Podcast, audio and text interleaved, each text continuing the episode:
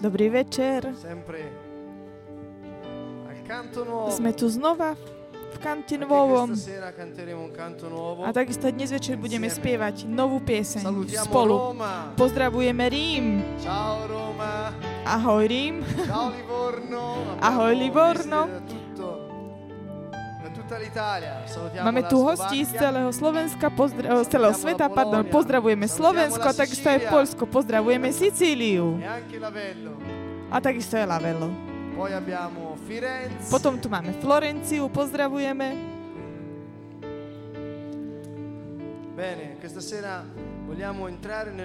Dobre, dnes večer chceme vstúpiť do rieky a chváliť Pána, žehnať Jeho meno. Chceme povedať, príď Duchu Svätý. Chceme sa postaviť, môžeme sa postaviť. Takisto aj tí, ktorí si doma, postav sa, post, pozdvihni svoje ruky a chváľ Pána. Chváľ Jeho meno.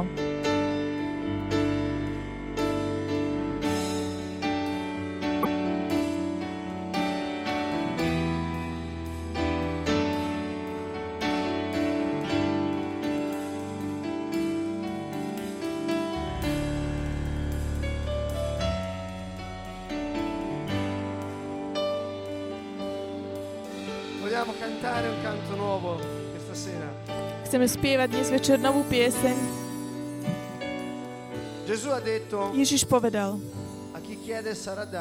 kto prosí, ten dostane. Klopte a otvoria vám. A potom povedal, a ktokoľvek bude prosiť o Ducha Svätého, Otec mu ho dá v hojnosti.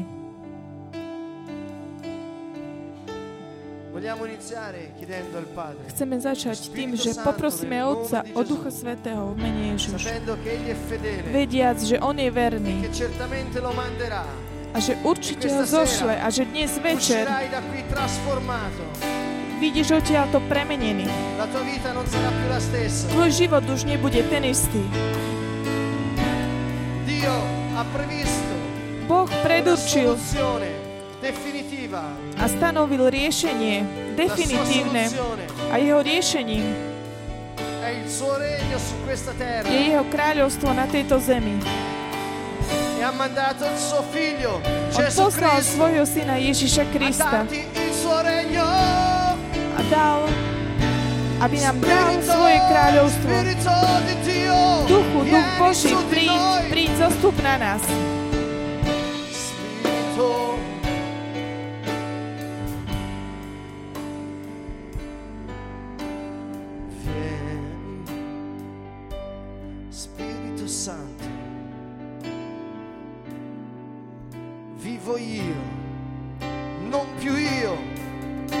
Gesù Cristo che vive, vive in me.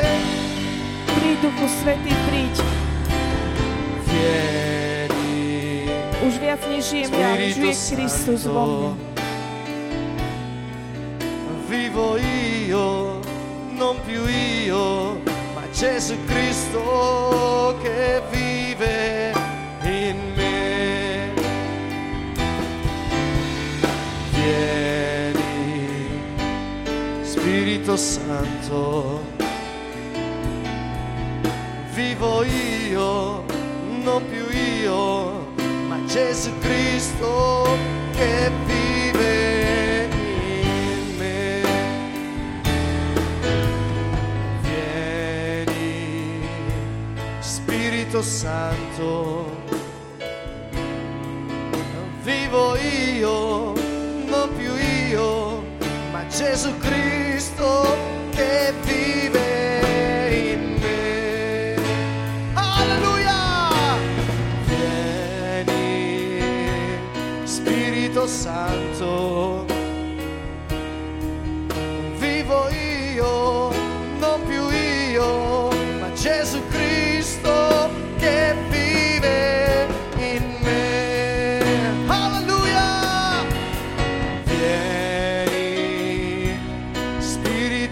Santo,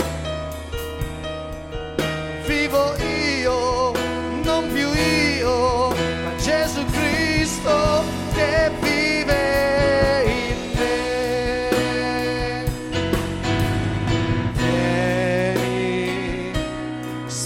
Spirito Santo, non vivo io, non più io, ma Gesù Cristo che vive in me. Vieni Spirito di Dio, vieni.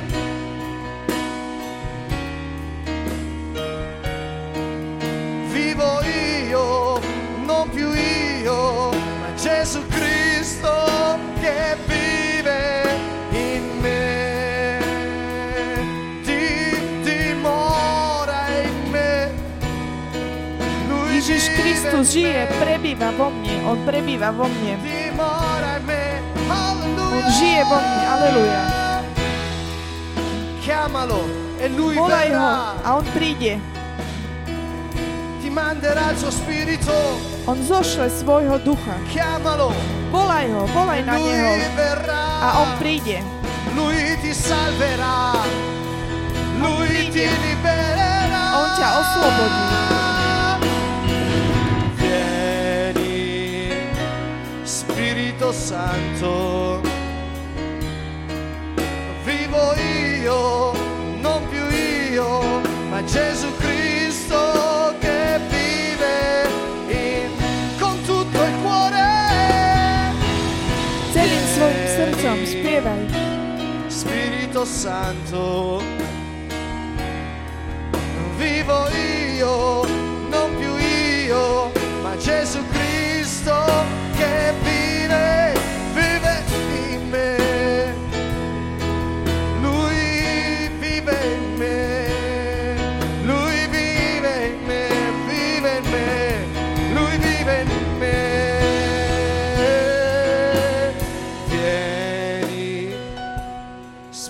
Santo, vivo io, non più io, ma Gesù Cristo che vive in me. Lui vive in me. On žije vo mne.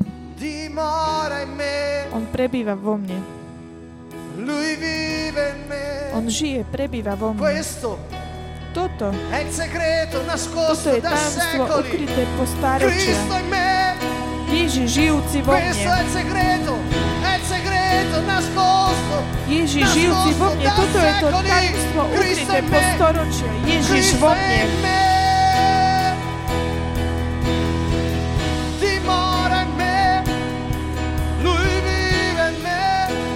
Ježiš žije vo mne. Lui vive, vive in me, vive in me, vive in me.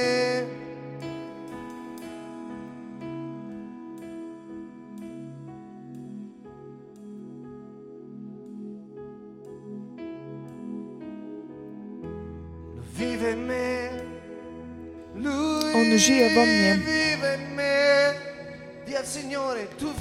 Povedz Pánovi, ty žiješ vo mne. Ty, Duch Boží, spievaj. Spievaj Pánovi novú pieseň. Pozdvihni svoju chválu k nemu. On zošle svojho ducha. On vás vyvýši. On ťa uzdraví.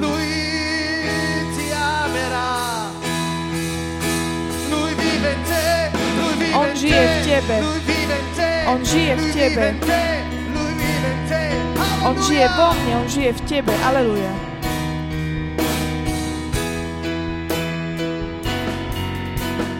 Vieni, Spirito Santo, vivo io, non più io, ma Gesù Cristo che vive.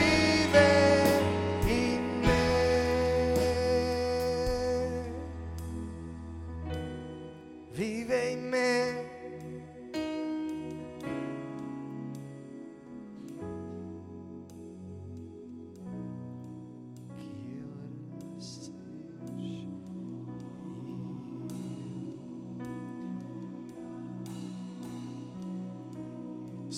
Santo, riempici. Duchu Svätý, príď naplň nás.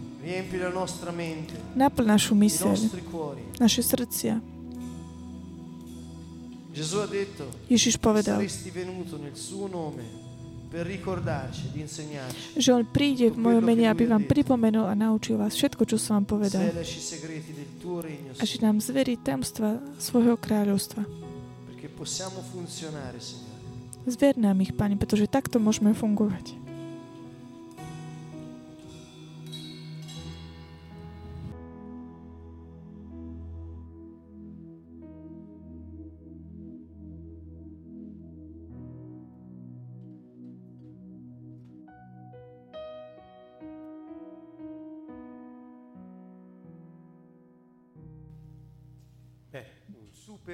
Dobre, takže super pozdrav zo Sieny, z kantónu. Sme tu spolu, aby sme pokračovali, hovorili o svedectve, ktorú nám Pán povolal dať všetkým. Som veľmi taký šťastný, že tu vidím medzi nami niektorých ľudí. Je to dobré byť spolu a takisto aj s vami, ktorí ste doma skrze internet, skrze tento prostriedok úžasný. Viem, že ste mnohí, ktorí nás pozeráte z, zo Slovenska, z Poľska, takisto zo Spojených štátov amerických. Kto vie ešte odkiaľ, z ktorých častí štatistiky nám to povedia. Takže ďakujeme Bohu za túto vec, mocnú vec, ktorá pomáha a umožňuje šíriť o, posolstvo všetkým národom. Dobre. Môžeme prosme o takú špeciálnu vec dnes večer, ktorú vidíme napísanú tu. Svedectvo. Svedectvo, múdrosť, ako svedčiť. Dnes večer budem hovoriť o tomto. Čo nám Pán tak o, odporúča, keď chceme tak efektívne svedčiť. Toto sú také z tých prvých častí, takže začneme sa tak deliť s Božím slovom. Dobre, môžete si sadnúť. Minulý týždeň sme už začali sa venovať tomu aspektu svedectva a začali sme tým a hovorili sme o tom, že nikto nemal taký úspech svedčiť ako Ježiš Kristus. Ak sa na toto tak pozrieme, tak vidíme taký ten dôvod naozaj, že čo sa stalo počas tých troch rokov jeho služby. A môžeme takisto aj pochopiť, už minulý týždeň sme o tom takisto hovorili, že cirkev po dvoch tisíc rokov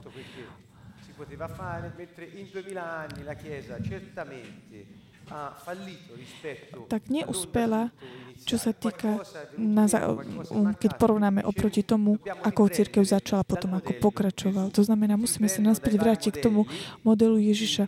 Mnoho ľudí sa tak obracia na mnoho iných modelov, snažia sa tak nájsť niekoľko takých aj takých falošných modelov, ale my tak odporúčame začať od Ježiša Krista. Takže snažím sa začať od Ježiša Krista.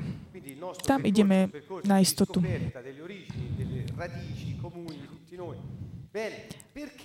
Takže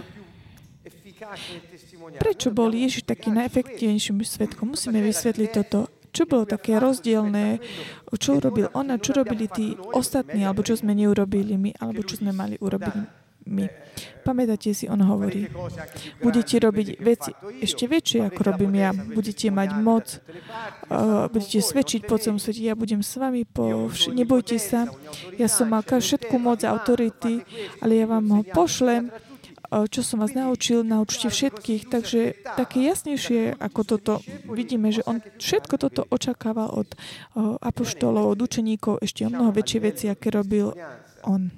Toto hovoríme na takej tej úrovni takého svedectva, také toho, toho potvrdenia Božieho kráľovstva medzi nami.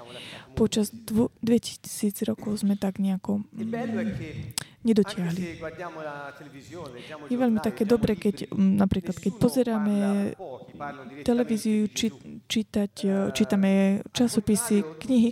Nikto priamo nehovorí o Ježišu, ale ale nikto nehovorí tak priamo o ňom, ale napríklad aj čas, rok, roky a proste ako bežia sú rozdelené na základe toho, kedy bol Ježiš narodený, takže pred ním a po ňom. Ale ak by sme teda nemohli efektívni dvetisíc rokov a viac, je tu problém. Aký bol ten problém? V Matúšovi dvadsaťosem sa na to lepšie potom pozrieme. Tým problémom bodať to posolstvo všetkým a urobiť zo všetkých národov učeníkov a tým poraziť svet. To znamená, toto je to svedectvo. A také, takúto úlohu, ktorú dal svojim. Povedal, choďte a prinieste do mojej školy všetky národy a pozrieme sa na to potom lepšie. A naučte ich teda a naučte ich robiť všetko to, čo som robil ja. To znamená tú inštrukciu, ktorú sme dostali. My máme dávať tým ostatným. Takže musíme sa pozrieť, aké inštrukcie nám Ježiš teda dal. Či sme takisto aj my odovzdali tie rovnaké inštrukcie tým ostatným.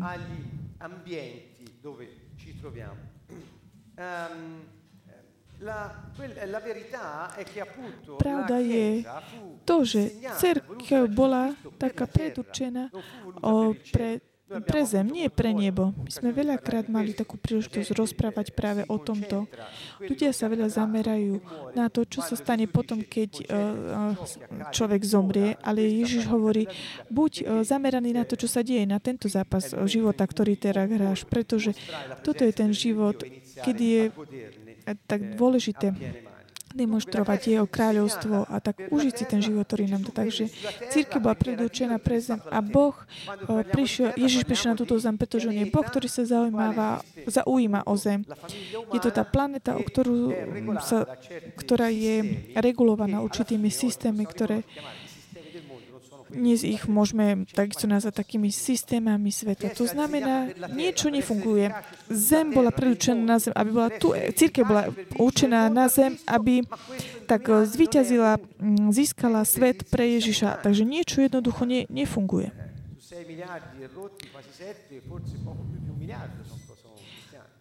Zo šesť miliard, možno, že len jedna miliarda sú kresťania, nie je nás až tak málo. V čís... Jednoducho niečo nefunguje. My robíme niečo také, také ako keby pro, proti, tak preto musíme sa vrátiť k tomu základnému k konceptu záchrany.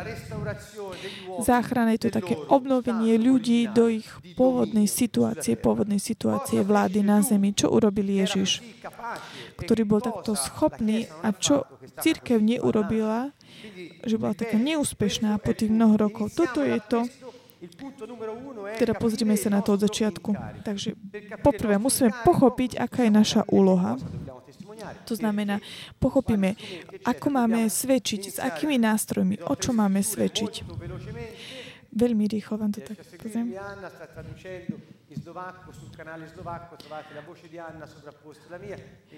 Takže.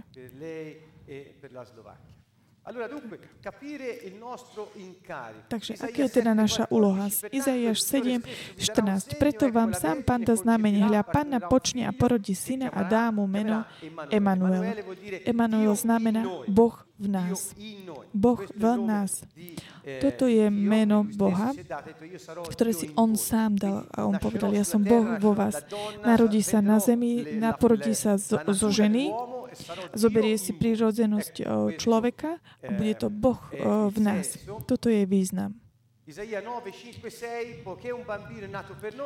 Izaiáš deväť päť šesť, lebo chlapček sa nám narodil, daný nám je syn. Na jeho pleci, tam som počiarkol som to, na jeho pleci bude kniežatstvo, vláda a bude nazvaný zázračný radca, mocný Boh, večný otec, knieža pokoja. Jeho vláda bude veľká a pokoj bude bez konca na Dávidovom tróne a nad jeho kráľovstvom, aby ho upevnil a posilnil právom a spravodlivosť od teraz až na veky. Takže vidíte, chlapček sa narodil pre nás, ktorý sa volá Emanuel, Boh v nás, a nesie na svojich pleciach vládu.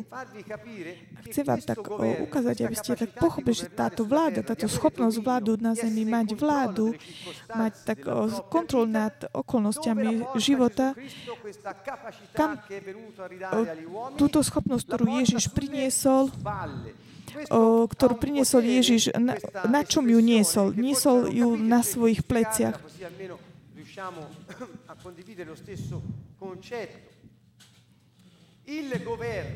Vláda, ktorú Ježiš priniesol, vidíte von, u nás v našom preklade napríklad je to kniežatstvo, je to vláda. Nehovorí, že prináša vládu na hlave. Samozrejme, že Pán je hlava a no, cirkev je telo, takže vládu prináša na o, pleciach a vláda je vlastne, o, plecia sú súčasťou tela, pretože cirkev na zemi má úlohu prinášať vládu. Toto je prvá taká šokujúca vec, ktorú mnoho ľudí nechá, pretože všetci si myslia, že cirkev, alebo tie cirkvy, ktoré, organizujú, organiz, ktoré sú zorganizované so, s ich službami, pastormi, kňazmi, akýmkoľvek spôsobom sú organizované, všetci si myslia, že to je typická um, taká tá cirkevná organizácia.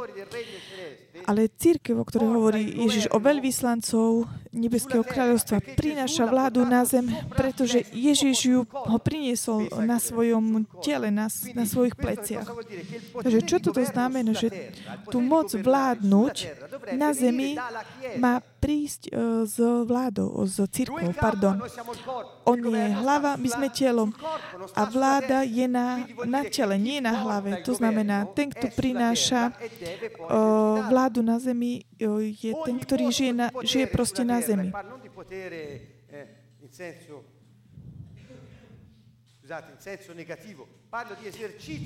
Hovorím o takom uplatňovaní vlády, v takom tom, v tom význame, o ktorom sme už to viackrát hovorili, má, získavať majú a majú tak uplatňovať tú moc o, veriaci.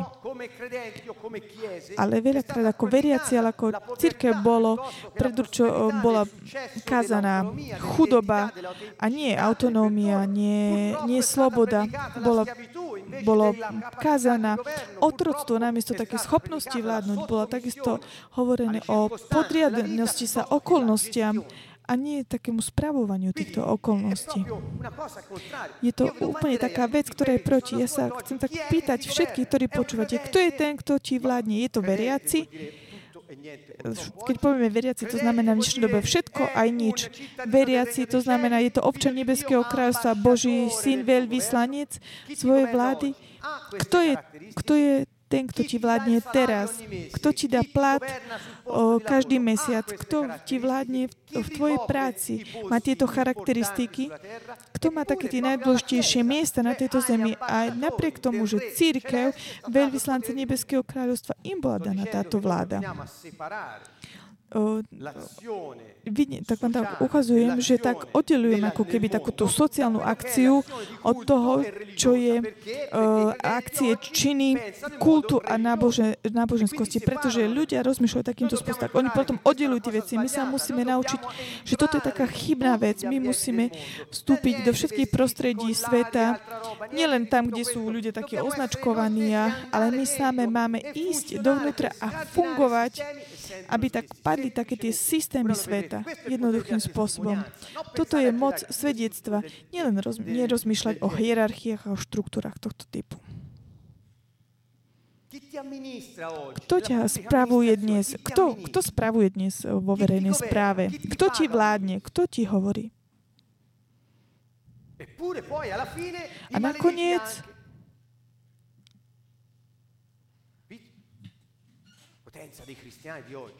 moc kresťanov dnes kde je?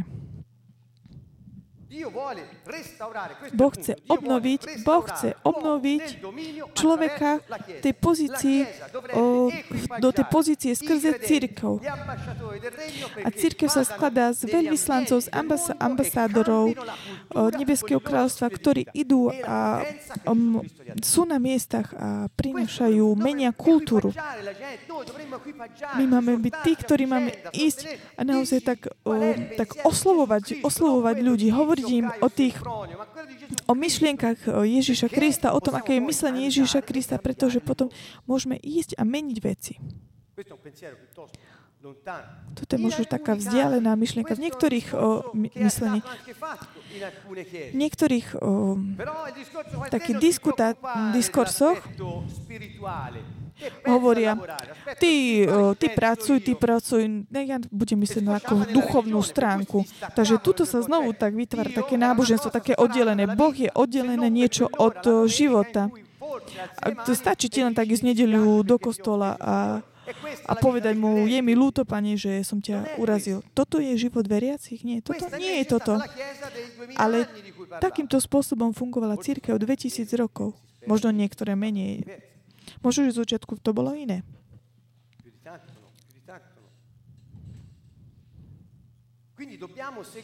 Takže musíme nasledovať ten Ježišov model. Úplne od počiatku, tak ako uh, Boh povedal v Izaiášovi sedem štrnásť, Boh s vami, na, narodí sa dieťa, ktoré prinesie na svojich pleciach vládu.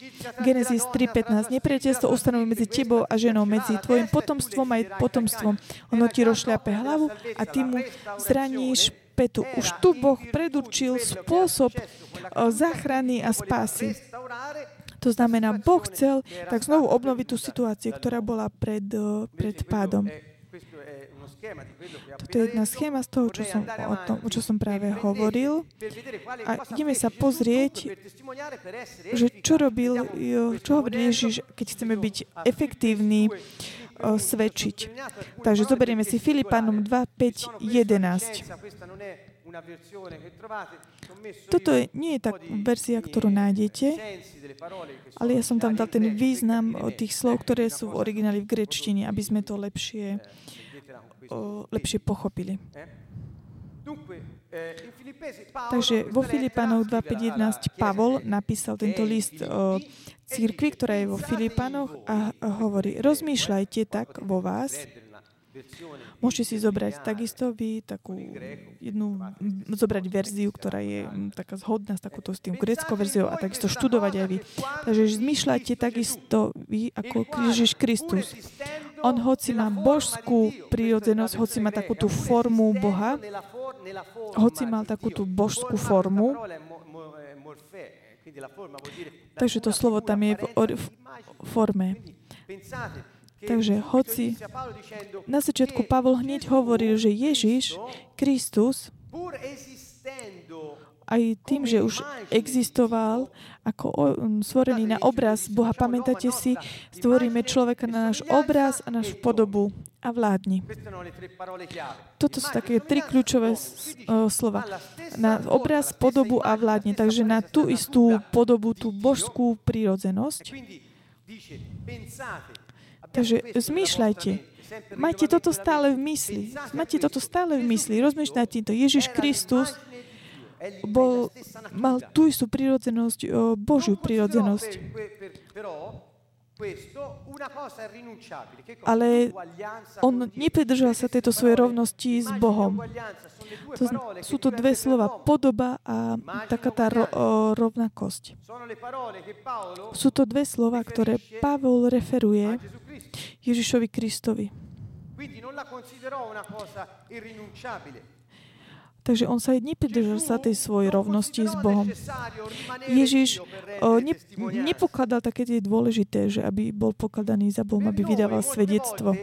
Pre nás veľakrát je ťažké tak vstúpiť do niektorých prostredí, pretože keď si myslíme, že sme kresťania, musíme byť takí vzdialení. Ježiš Kristus nebol taký vzdialený od tých, ktorých mal blízko, o, O, on, ktorý bol Boh, ale on, on sa tak nepridržal tej svojej rovnosti s Bohom, ako keby ju tak odsunul, ale zriekol, ako tak zriekol sa seba samého, vzal si prirodzenú sluhu, stal sa podobný ľuďom, to znamená, znova tu je ten podoba ľuďom, a podľa vonkajšieho zjavu bol pokladaný za človeka. Uponížil sa. Uponížil sa, ako? Ako sa poni- uponížiš, znížiš, až poslušným, až na smrť, až na smrť na kríži. Takže on preto, aby mohol svedčiť ľuďom, ktorí boli na zemi, počúvajte veľmi dobre, on je Boh, je v nebi. Preto, aby svedčil ľuďom, ktorí sú na zemi, ako funguje nebo, aby aj tu na zemi sa dialo tak, ako je v nebi, sa stalo človekom. Preto, aby im vydal svedectvo o tom, ako to funguje hore v nebi. Tá druhá dimenzia, tá nebeská dimenzia, ktorú ľudia nevidia. Pretože nie je viditeľná. Zopakujem to. Ježiš Kristus, Boh, pochádza z tej inej dimenzie, z tej večnej dimenzie, z nebeskej dimenzie. Prišiel tu na zem, aby mohol vydať svedectvo na zemi o tom, ako to funguje v nebi. Aby sa, aby sa tak o, tu na zemi potom prišlo to nebeské kráľovstvo. Toto je ten motív toho svedectva, ktoré Ježiš vydával. To znamená, zídeš odtiaľ, kde sú, z také tie tvoje situácie kres, kresťanskej, alebo z tej situácie kresťania akýmkoľvek spôsobom, takým ako keby v úvodzovku, ako keby tak, že si tak dopredu, ale ty zostupíš odtiaľ a tak infiluj sa do tých situácií tých ostatných ľuďom, pretože tam máš vydať svedectvo o tom, ako, sa roz, ako funguje nebo. Ale no, svedectvo o tom, ako funguje nebo, vydávaš ty, tým, ktorí rozmýšľajú tak, ako sa rozmýšľa na zemi. Nie tým, ktorí rozmýšľajú ako mňa. Ale čo robia? Kresťania idú, zjednotia sa medzi sebou a tam to skončí. A namiesto toho, aby išli hľadať tých, ktorí rozmýšľajú tak, ako ľudia na zemi, aby im svedčili o tom, ako, aké, ako sa rozmýšľa na zemi. Toto je ten rozdiel. A my stále sa tak snažíme, chodíme od jednej cirkvi do druhej cirkvi, zdvihnúť ruky, byť spokojní a stačí a robiť len také veci medzi nami. Ale toto nie je spôsob, ktorý používal Ježiš. Ježiš sa vy, tak zriekol svojej rovnosti s Bohom, stal sa človekom a prišiel do také tej skutočnosti ľudí, ktorých mal zachrániť. Takže toto je veľmi taká dôležitá vec. Boh chcel zachrániť ľuďom, ľudí. Chcel ich vyťahnuť von.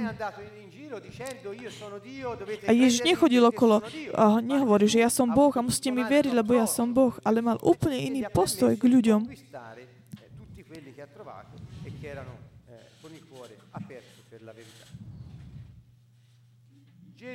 Ježiš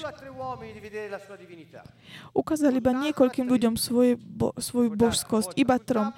Pamätáte si na hore Tábor, keď zo sebou zobral Jána, Jakuba a Petra, išli na, vystúpili na ten vrch o, a chceli oni tam hneď potom postaviť tie tri stany, ale Ježiš im hneď povedal, nie, nie, nie, my musíme ísť dole, pretože dole nás potrebujú, ale tá základné slovo tejto skúsenosti, aká bola, nepovedzte to nikomu, čo ste videli. Čo ste videli, čo oni videli. I videli božskosť Ježiša Krista manifestovaná pred jeho očami. Videli svetlo, jeho telo prešlo svetlom a bolo svetlejšie, ako bolo svetlo slnka. Niečo sa jednoducho stalo v tom momente, niečo úžasné. Oni videli Boha a chceli zostať tam, ale Ježiš im povedal, nie, nie, my musíme ísť dole, tam, kde sú ostatní, aby sme boli medzi nimi, ale nepovedzte to, čo ste videli nikomu. Prečo? Pretože musíme byť tak, ako oni, robiť tak, ako oni, aby sme zmenili ich, pretože ak nie, ak zostaneme hore v takej tej výške tej našej uh, skúsenosti a budeme im hovoriť, uh, že to, čo majú robiť podľa toho, čo sme videli my, ak nezmeníme zmýšľanie, sa nám podarí aj tak zničiť nakoniec ľudí. Takže Ježiš, Ježiš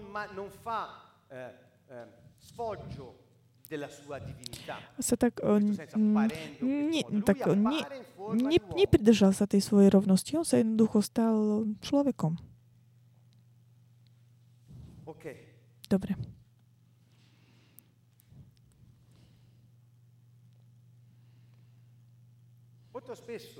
Veľ, veľmi často, a toto je skúsenosť, ktorú možno, že sme sa tak, s ktorým sa tretli, tak my hlavne tak na začiatku našho obrátenia, my sa možno, že správali takým spôsobom, že možno, že na, um, viacej ľudia začali z, od nás oddialovať, ako približovať. Mali možno taký náboženský postoj. Napríklad na začiatku ja svoje obratenie ja som sa tak vyhýbal tým situáciám, kde sa nehovorilo takým tým mojím slovníkom. A cítil som sa taký nesvoj, keď sa nehovor rozprával tak, ako som ja chcel. A toto bol taký postoj, také anti, antisvedectva.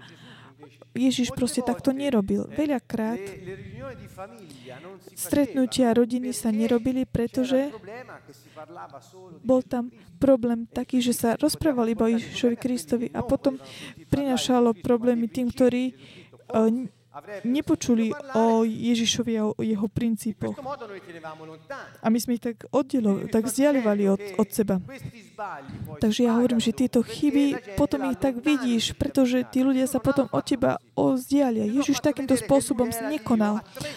On ukázal, že on je Boh iba trom, trom osobám a povedal im, nepovedzte to nikomu, pretože on uvidíme to potom, o, pretože on svedčil s múdrosťou. Takže my, keď sme medzi ostatnými, ostatní musia vedieť, kto sme. Nie na základe takých o, znamení, o, rozlíšenia nejakých uniforiem, ale mali by to spoznať na základe toho, čo robíme, ale hlavne z toho, čo nerobíme medzi nimi. Z toho, čo nerobíme.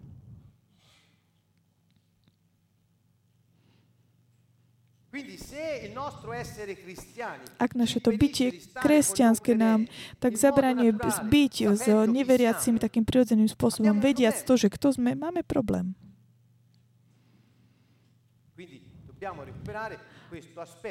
Takže musíme sa tak vrátiť naspäť k tomuto. Ježiš prišiel s takýmto postojom voči tým, ktorí mali byť zachránení, ktorí mali prijať posolstvo. Dnes väčšina časť ľudí musí zatiaľ prijať posolstvo. Počúvajte vy, veriaci, ktorí vás nepočúvate, neveriaci sú mnohí. A sú to takisto aj tí, ktorí si myslia, že nakoniec veria v niečo, ale nakoniec nepochopia, kto je Ježiš Kristus, pretože nikdy neprijali posolstvo v nebeskom kráľovstve. Je ešte toho veľmi, veľmi veľa, čo pracovať. Ale my sa pri tom všetkom tak zastavím, takže ten Boží program, to svedectva, vidíme v Jánovi tri, trinásť, pätnásť. Pozrite sa.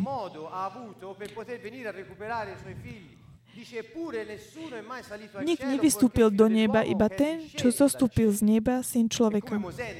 A ako Ježiš vyzvihol na púšti, ale tak musí byť vyzvinutý aj syn človeka, aby každý, kto verí, mal v ňom večný život. Aby ktokoľvek verí, mal v ňom večný život. Nikto nevystúpil do neba, iba syn človeka, ktorý zostúpil z neba. Kto je tento syn človeka? Ježiš Kristus. Jedine on zostúpil z neba. Iba on môže svedčiť o tom, ako to je, funguje v nebi. A v nasledujúcem, nasledujúcom verši Ján tri šestnásť, veď Boh tak miloval svet, že dal svojho jednorodeného syna, aby nezahynul nikto v neho verí, ale aby mal večný život. Takže ten postoj Boha bol takýto, poslať z neba svojho syna tu na zem v ľudskej podobe. On prišiel sám v ľudskej podobe, aby zachránil svet. Takže on nezostal tak pozerať z výšky, ale on sa stal tak, ako sme my, aby sme mohli mať o, jeho svedectva. Urobil takým spôsobom, aby tak nezdiali ľudia od seba, ale, ale aby si tak približil. On bol milovaný hriešníkmi, chorými, prostitútkami, ľudí, ktorí ho potrebovali, pretože on mal riešenie na ich potreby. On nebol milovaný tými, kto si mysleli, že ho nepotrebujú. O, Prekliatí vy, ktorí si myslíte, že už máte všetko, že ste bohatí, že Pre, prekliatí vy, pretože už ste si mysleli, že už dosť, že už ste sa naučili všetko.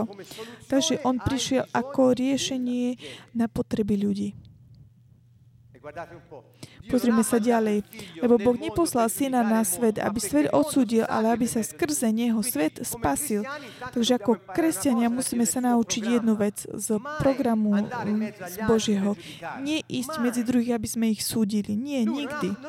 Aby sme ich odsúdili. On neprišiel k nám, aby nás odsúdil. On prišiel, aby nás zachránil. Takže musíme pochopiť túto vec.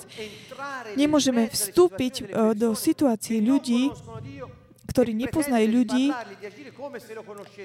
a ho- hovoriť im tak, ako by ho poznali. Áno, poznajú, súdiť ich a odsúdiť. On takto nerobil. A prečo my sa takýmto spôsobom správame? Je niečo, čo nefunguje a čo máme zmeniť. Takže dnes napríklad mnoho ľudí nechce tak vstúpiť do niektorých uh, prostredí. Napríklad do politika. Mnoho kresťanov nechce vstúpiť do politiky. Potom, ako v poslednom období vyšla von uh, táto vec, hovorím o Taliansku, neviem, ako to funguje v iných národoch. Nemám o tom takú jasnú predstavu, ale v Taliansku je to takto.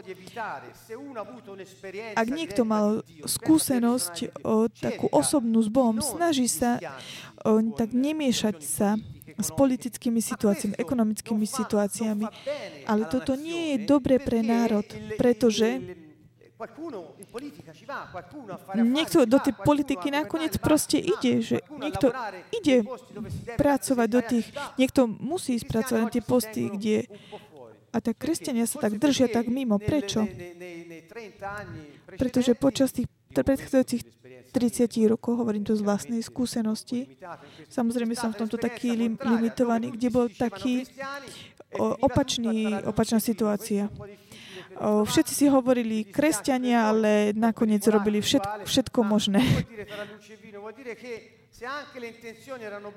Aj keď mali na začiatku také tie dobrú motiváciu, ten systém ťa nakoniec uh, skorumpoval.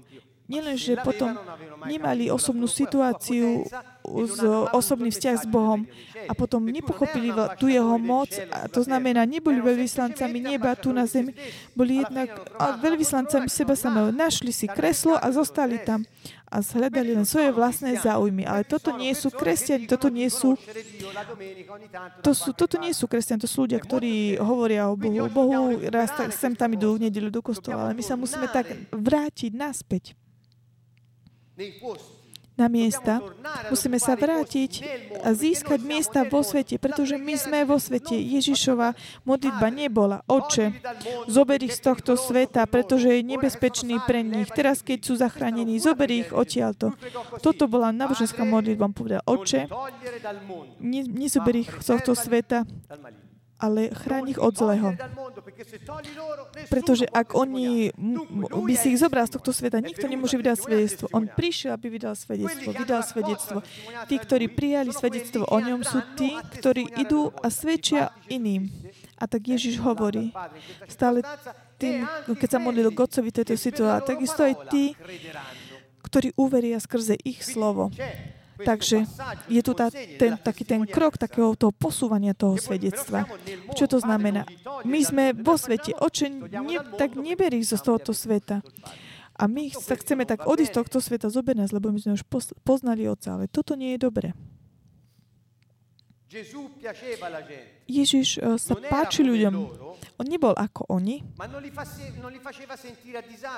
ale nedá ich pocítiť, že sú takí nehodní, ale mal riešenie pre ich život. Ježiš bol medzi nimi, nebol ako oni, ale nedal im sa tak cítiť takými nehodnými, ale riešil ich problémy.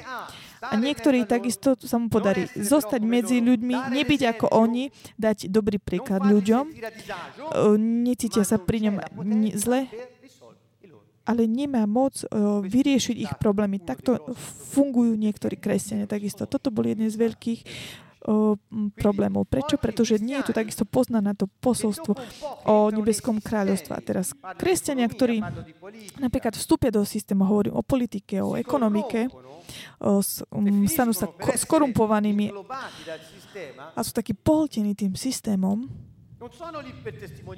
nie sú tam preto, aby vydali svedectvo, ale preto, aby hľadali svoj záujmy. Pamätáte si, láska je, láska nehľada vlastné záujmy. Pamätáte si to? nehľadaj vlastné záujmy.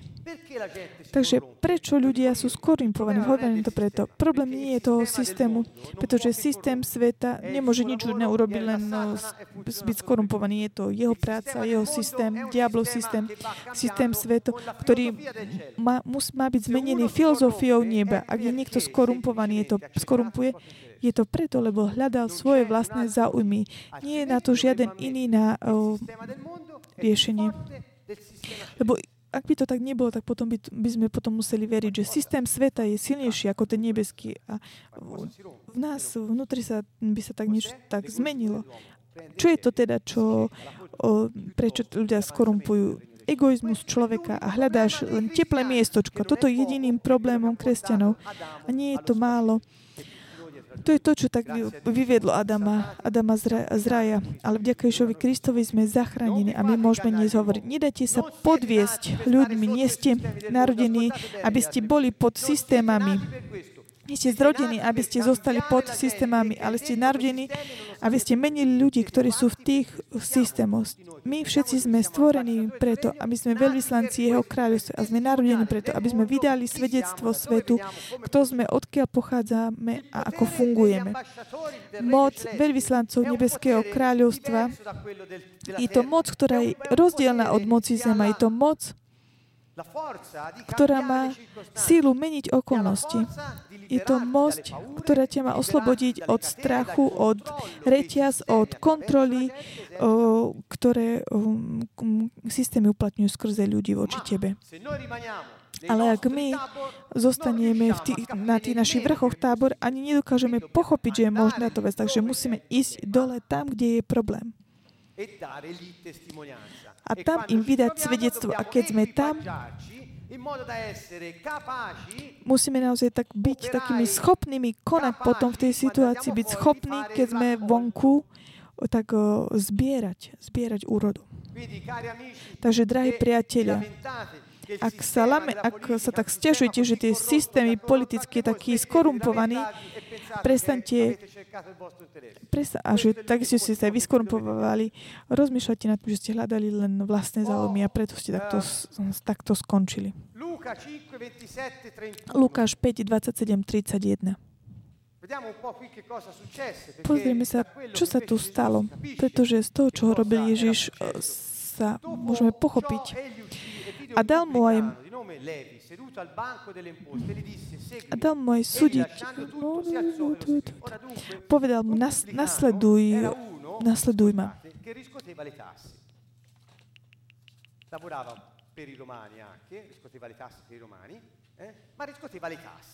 c'era un paese con un governo, con delle leggi, c'erano delle tasse e questi le riscuotevano.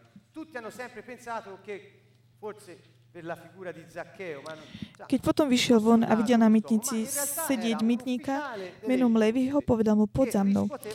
Boli to Lévi, mytníci boli ľudia, ktorí zbierali dane pre ľudí tej doby, ktorá mala vládu. Takže oni uh, platili, oni ako keby tak kontrolovali, kontrolovali ľudí, čo platili, čo neplatili. Im sa to veľmi akože páčilo, bo išli za ľuďmi, videli, čo platili, neplatili, kontrolovali im. To je takisto ako keby aj dnes, keď sme, neplatíme niek, niek, niektoré veci, samozrejme nás sa to netýka, Prečo? Lebo ľudia nechcú platiť. Toto je ten problém. Inak by o, táto pozícia ani nebola. A pozrieme sa ďalej. A on ide k tomuto človeku, ktorého všetci nenávideli. Prečo? Pretože to bol niekto, komu mal zaplatiť. Ide s ním. Levi mu urobil vo svojom dome veľkú hostinu. A bol tam veľký zástup mýtnikov a iní, ktorí s ním stolovali. Farizeje, zákonníci šomrali a hovorili jeho učeníkom, prečo jete a pijete s mýtnikmi, s mýtnikmi a hriešnikmi? Vidíte, čo robil Ježiš? On jedol a pil s mýtnikmi a hriešnikmi. Odpovedal im Ježiš, lekára nepotrebujú zdravie, ale chor. Neprišiel som volať spravodlivých, ale hriešnikov, aby sa kajali. Uh, Na tom slajde ten úryvok z citátu nie je správne vyťahnutý, ale je to správne Lukáš päť, dvadsaťsedem, tridsaťjeden. Že prečo on išiel k tým mýtnikom a riešnikom, lebo oni ma potrebujú. Ja som neprišiel volať spravodlivých, ale ešte som volať tých, ktorí ma potrebujú. Ak, ak ty sa pokladáš za, spravod, za spravodlivého, ty už si myslíš, že už máš toho tak dosť. Jednoducho, nepo, ako keby si ma nepotreboval. Ak sa pokladáš spravodlivého, už mu nedovolíš, aby vstúpil do tvojho života. Jednoducho, tak ako ukáže, že ho nepotrebuješ. On povedie, ja prekliatý, vy, ktorí si myslíte, že už ste získali všetko, pretože ja som prišiel, aby som vám dal to, čo nemáte. Ale ak si myslíte, že už máte úplne všetko, nemôžem vám dať nič. Toto je váš problém.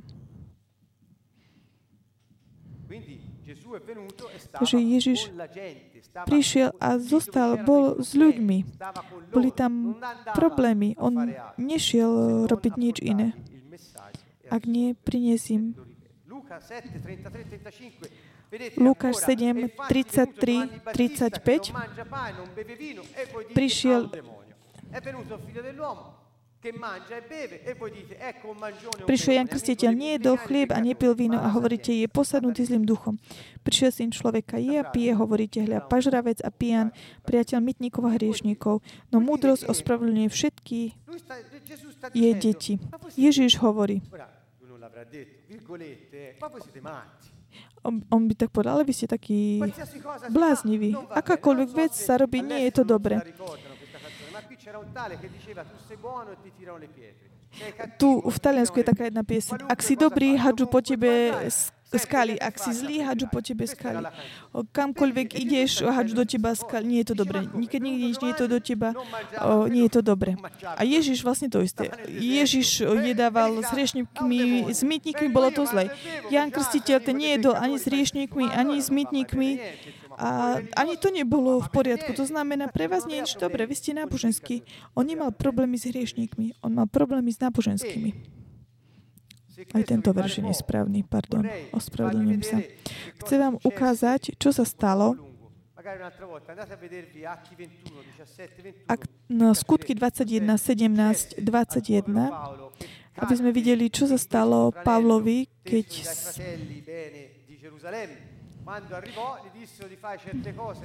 Keď prišiel do Jeruzalema, povedali mu, aby urobil niektoré také náboženské veci a aby tak neškandalizoval iných, o, niektoré veci.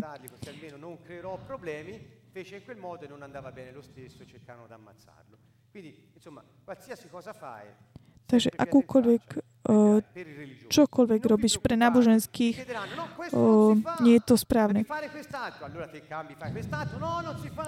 Niekto ti povie, nie, toto sa nerobí, zmeníš, urobíš to. Nie, nie, ani to sa nerobí. Nechajte ich tak, nenasledujte ich, neriadte sa podľa nich, nenasledujte ich. Ježiš nedal ani minimum, minimum pozornosti. Takže nenasledujte ich, pretože oni sa snažia vás tak vyviesť z miery, aby ste nerobili veci, ktoré nemáte. Aké riešenie? Buďte sebou sami, buďte svedectvom toho, čo vám bolo dané. Buď sebou sami. Nedaj zmeniť tvoju identitu. Hovorím vám to preto, lebo ja som takisto aj tým prišiel. Prešiel. Takže skutky dvadsaťjeden, sedemnásť po dvadsaťšesť. Takže že, prečo tu Ježiš hovoril o, o tom o tej, o tej múdrosti? Jem, pijem s tými, ktorých zachraňujem, s mýtnikmi, s hriešnikmi, s prostitútkami. Ja som s nimi. Prečo? Nepýtaš, ne, nepý, hovoril, nepýtaš sa tak seba samého. Kto je synom múdrosti, to tak rozpozná. Musím sa vrátiť späť k tomu.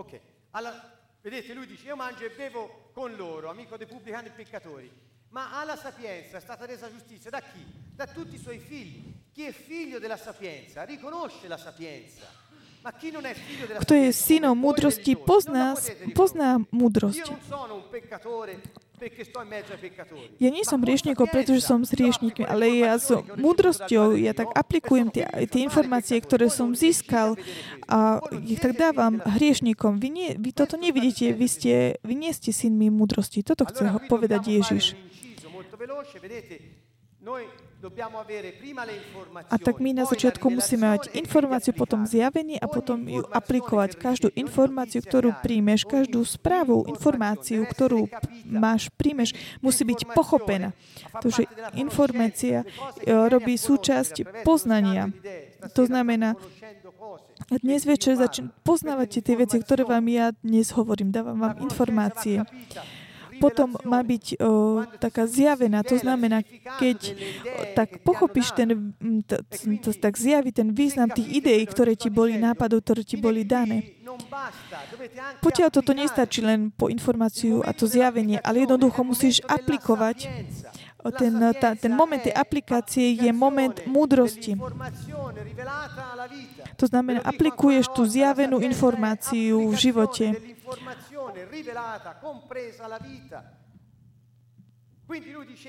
Takže on hovorí, ja aplikujem informácie a ich praktizujem zjavené, pretože som prišiel z neba, aby som bol s vami, Emanuel. Priniesol sa vám na pleciach vládu, aby som tak naplnil potreby tých, ktorí potrebujú. Ja aplikujem zjavenú informáciu. Ja som tá zjavená informácia.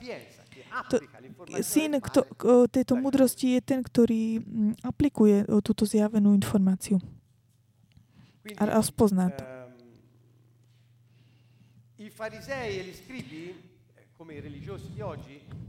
Ján štyri, napríklad farizeji, keď hovoríme, majú informácie. Niektorí takisto ich aj chápu, ale len niektorí vedia ich praktizovať. Informácie, len málo z nich vie praktizovať. Takže Ježiš im hovorí, vy neviete aplikovať Božie slovo o, pre, preto, aby ste zachránili hriešníkom. Ja to viem a ma zamenite za niekoho, kto robí význam bez, bez, nejakú vec bez zmyslu. My musíme tak prijať takú tú múdrosť, ktorú, takú tú Božiu. Dnes svet potrebuje byť dotknutý múdrosťou Boha a jeho štýlom života.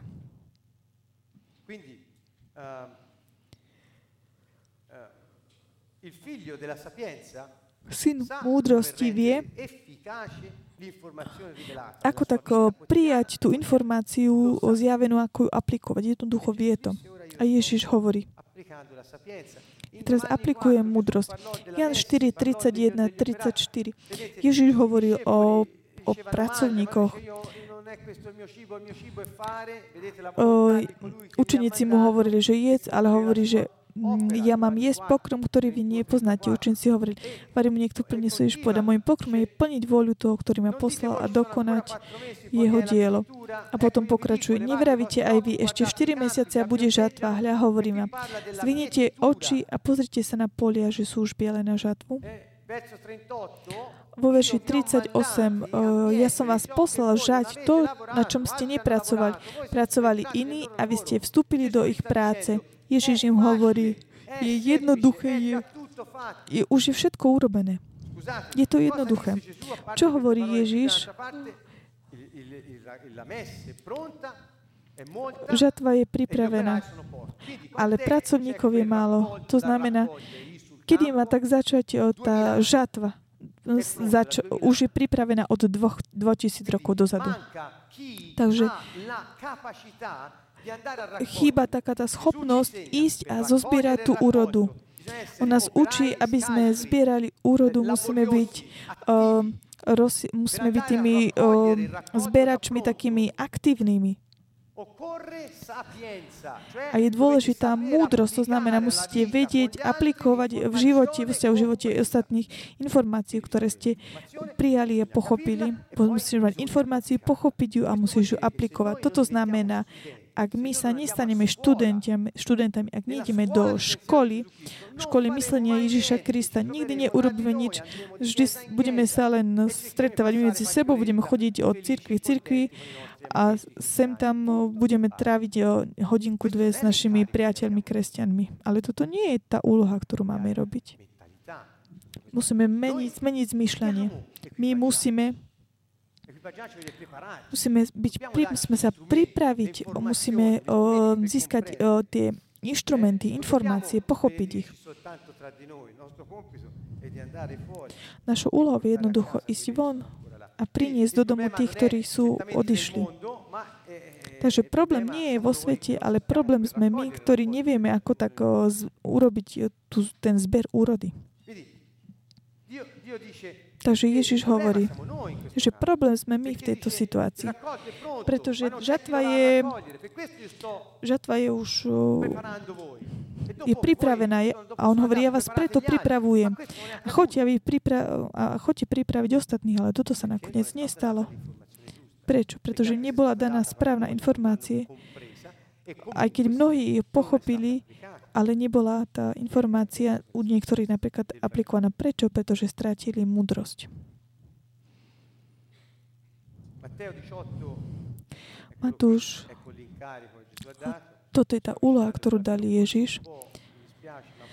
Už som trošku tak bežal, ale chcem vám dať jo, kľúče, aby ste mohli za, tak, začať učiť.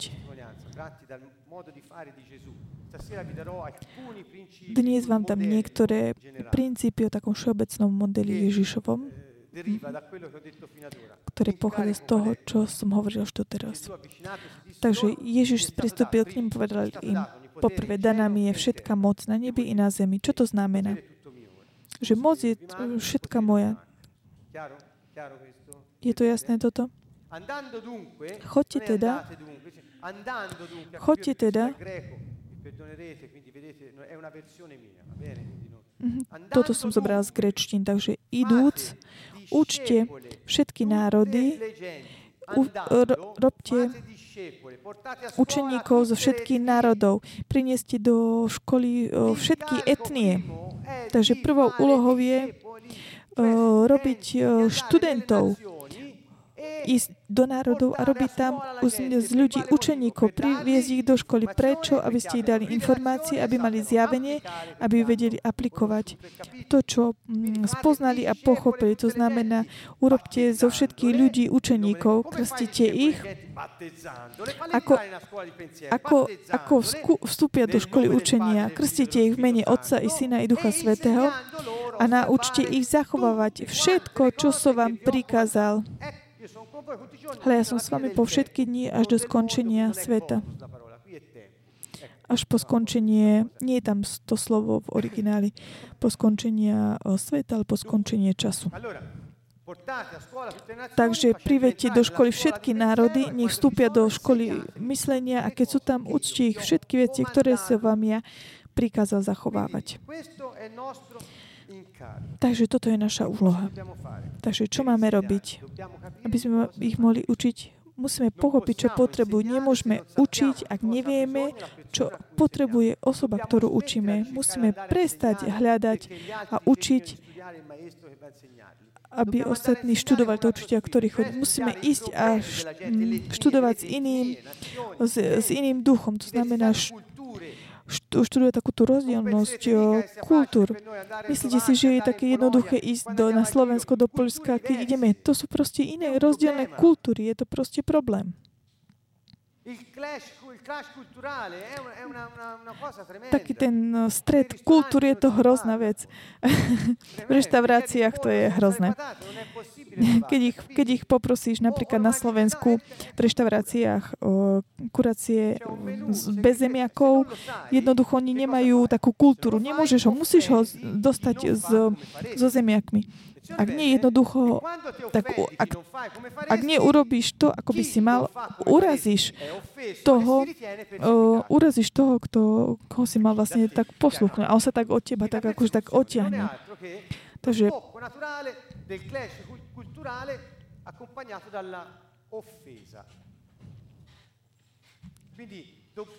Takže musíme pochopiť, aký je ten spôsob, ako pochopiť iných ľudí, iné národy a naučiť ich všetko, čo Ježiš povedal. Je veľmi potrebná pritom múdrosť.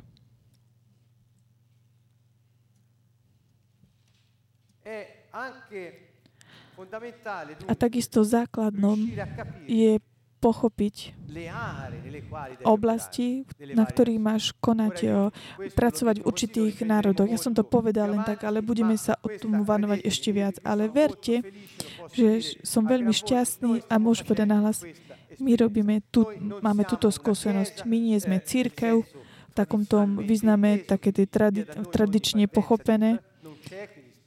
Takže kto nás počúvate, nebojte sa. My sme nadácia a ideme k národom a privádzame ľudí do školy, snažíme sa pochopiť ich kultúru a naučiť ich to, čo Ježiš Kristus o, nás naučil. Toto je to, čo robíme. Ja som veľmi šťastný, pretože jednoducho o, tak naplňame tú úlohu, ktorú dal Ježiš svojim učeníkom. A takto by to malo byť pre všetkých. Malo by to byť takto. Takže Ježišov model. Čo urobil Ježiš, keď išiel medzi ľudí? Prispôsobil sa kultúre a taký, takisto nebeský slovník prispôsobil zemi. Používal,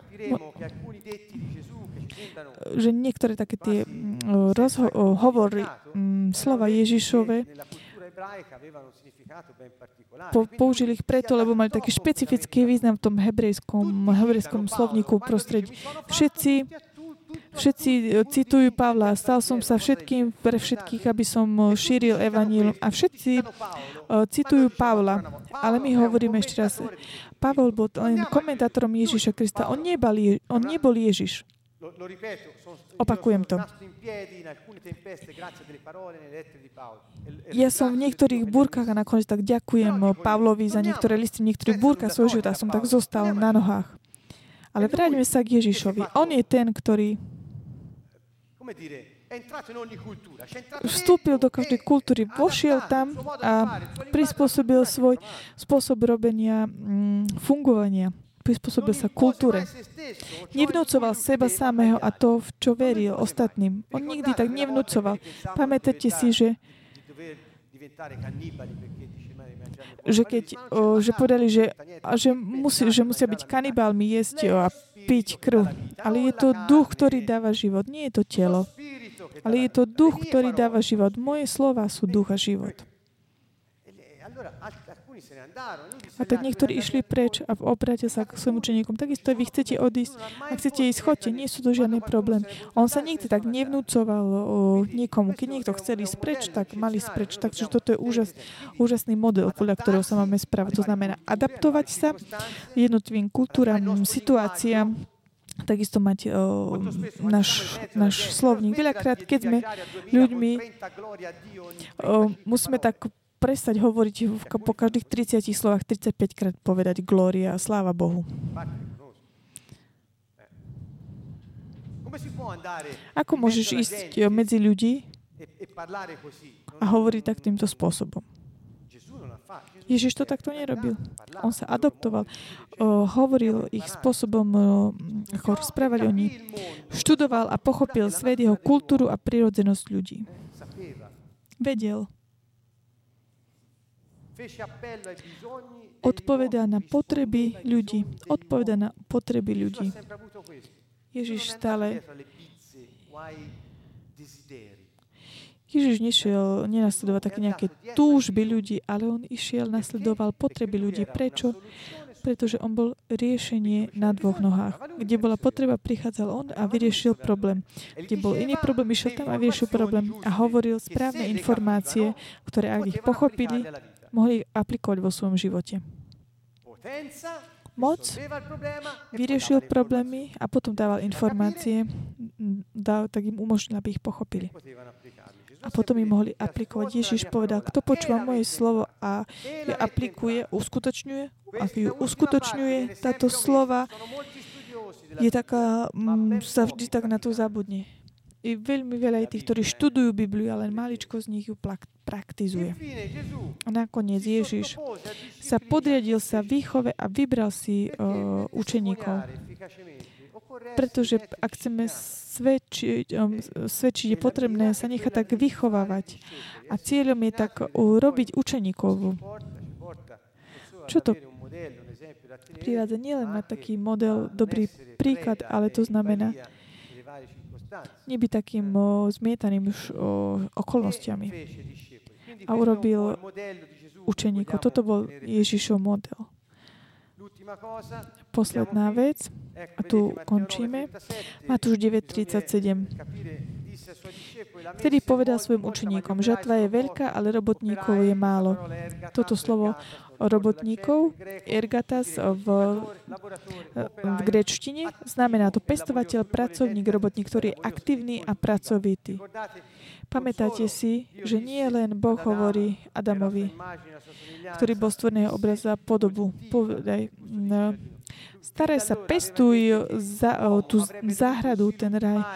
On od začiatku mal tak mysli, že človek má byť ten, ktorý má tak, tak vylepšovať, tak pracovať na tých veciach, na tých diela, ktoré mu zveril do rúk. On, ja, ja, mám, ja mám toľko nápadov, toľko, ale nie nikto, kto sa o ne tak stará. A tak Ježiš znova hovorí a pokračuje. Takže vidíme tu význam toho o, robotníci, pestovateľ, pracovník, robotník. Matúš desať, jeden, dva. Zvolal svojich dvanástich učeníkov a dali moc nad nečistými duchmi, aby ich vyháňali a uzdravovali každý neduch a každú chorobu. A toto sú mená dvanástich apoštolov. Takže prvú vec, ktorú urobili, Ježiš si vybral učeníkov, ako tým, tým ktorým mal dať informácie, a mali ich pochopiť a praktizovať. A prvú vec im povedal, a ktorým dal, dali moc nad nečistými duchmi, nad chorobami. Prečo? Aby mali jasnú evidenciu, evidentnú evidentnosť, že majú riešenie na dvoch, že sú riešením na dvoch nohách. To znamená, prinášajú riešenie tým, ktorí potrebujú. Takže máme pripraviť, máme sa pripraviť ako robotníci a ísť. Takže je veľmi také dôležité a je potrebné dve veci. Ježiš to urobil hneď. Prvá bola, dali im moc. Takže potrebujeme moc, ktorú nám Pán daruje, aby sme dali také potvrdenie. A potom vo verši päť šesť týchto dvanástich Ježiš vyslal a prikázal im. Takže moc a formáciu. Ak nemáme tieto dve veci, nemôžeme fungovať, takže je potrebná moc a takisto je formácia. Prečo? Musíš mať poznanie, musíš mať zjavenie o tom, čo vieš a aplikovať to vo svojom živote a musíš vyriešiť problémy ži- ľudí skutkami skutkami, v, čo sa týkajú ich života. A Ježiš medzi inštrukciami hovorí, ktoré sú veľmi také zaujímavé ešte. Je to veľmi také zvláštne. Ježiš povedal, choďte, ale Ježiš hovorí, nechoďte. Nezdá sa mu také zvláštne, že začne to tak negatívne. Nezabočujte. Prečo? Pretože apoštoli boli veľmi, veľmi náboženskí. Boli, oni si ich vybrali, ale oni ešte nemali hneď formáciu, prešli. Neprešli ho inštrukciami, opaku, opakujúcimi sa inštrukciami. Chce to jednoducho čas. Títo boli ešte veľmi, veľmi náboženskí. Choďte si pozrieť skutky, tam to vidíte. Napríklad, čo robil Pavol v skutkoch o dvadsaťjeden. Chodte, prečítajte si. A prečo im povedal? Nezabočujte k pohanom a do samarijských miest nevchádzajte. Ak si pamätáte v skutkoch jedna osem, kde, keď Ježiš hovorí, keď mal vystúpiť do neba, povedal, budete mať moc z neba a budete mi svedkami v Jeruzalíme, v Judei a v Samárii až po hranice sveta. Takže tam ich poslal, keď budete mať moc, môžete ísť aj tam, ale teraz ešte nie, nechoďte tam ešte. Prečo? Pretože ste náboženskí, ak pôjdete v takýto, v takomto stave medzi ľudí, jednoducho ich zničíte. Ježiš jednoducho chránil hriešnikov, pretože taká vlna náboženských ľudí by ich úplne zničila. A tak im hovorí, nechoďte tam, vy ste taká vlna takých náboženských a preto medzi nich nechoďte. Ale choďte radšej k ovciam strateným z domu Izraela. Prečo? Pretože žili ste spolu s nimi, viete, aké sú ich zvyky, takže samozrejme viete, ako sa máte správať. Hovoríte takým podobným uh, slovníkom.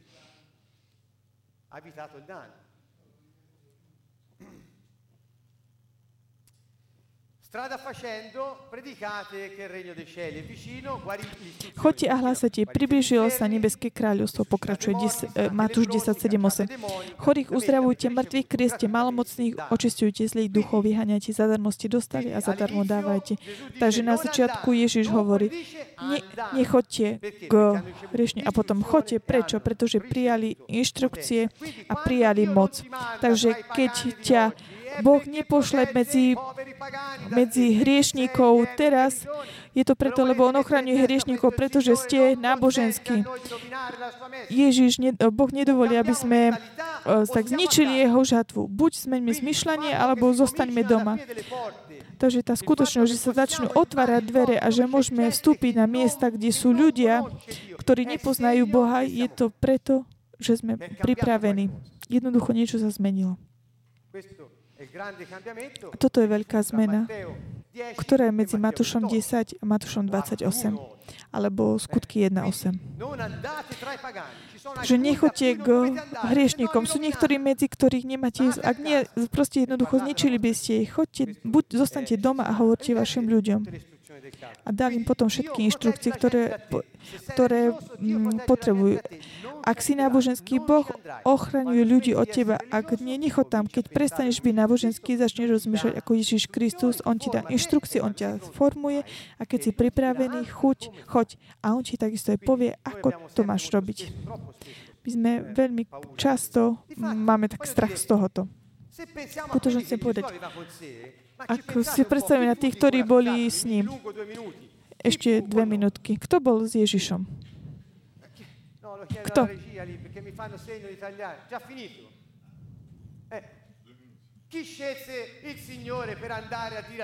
Koho si vybral Ježiš, aby išiel a svedčil o ňom? Ne, nevybral si Pavla. P- Petra. Nevybral si Petra. Vybral si Petra, aby šiel k, poha- k pohanom, pretože Peter mal problém. Pretože jeho mentalita bola takáto. Pavol bol narodený v Tarse. Otec bol občan Ríma. Mal vzťah z... z pracoval, pracoval, mal biznis. On mal otvorenú myseľ, on bol iný. A tak preto poslal Pavla. Prečo? Pretože nebol náboženský.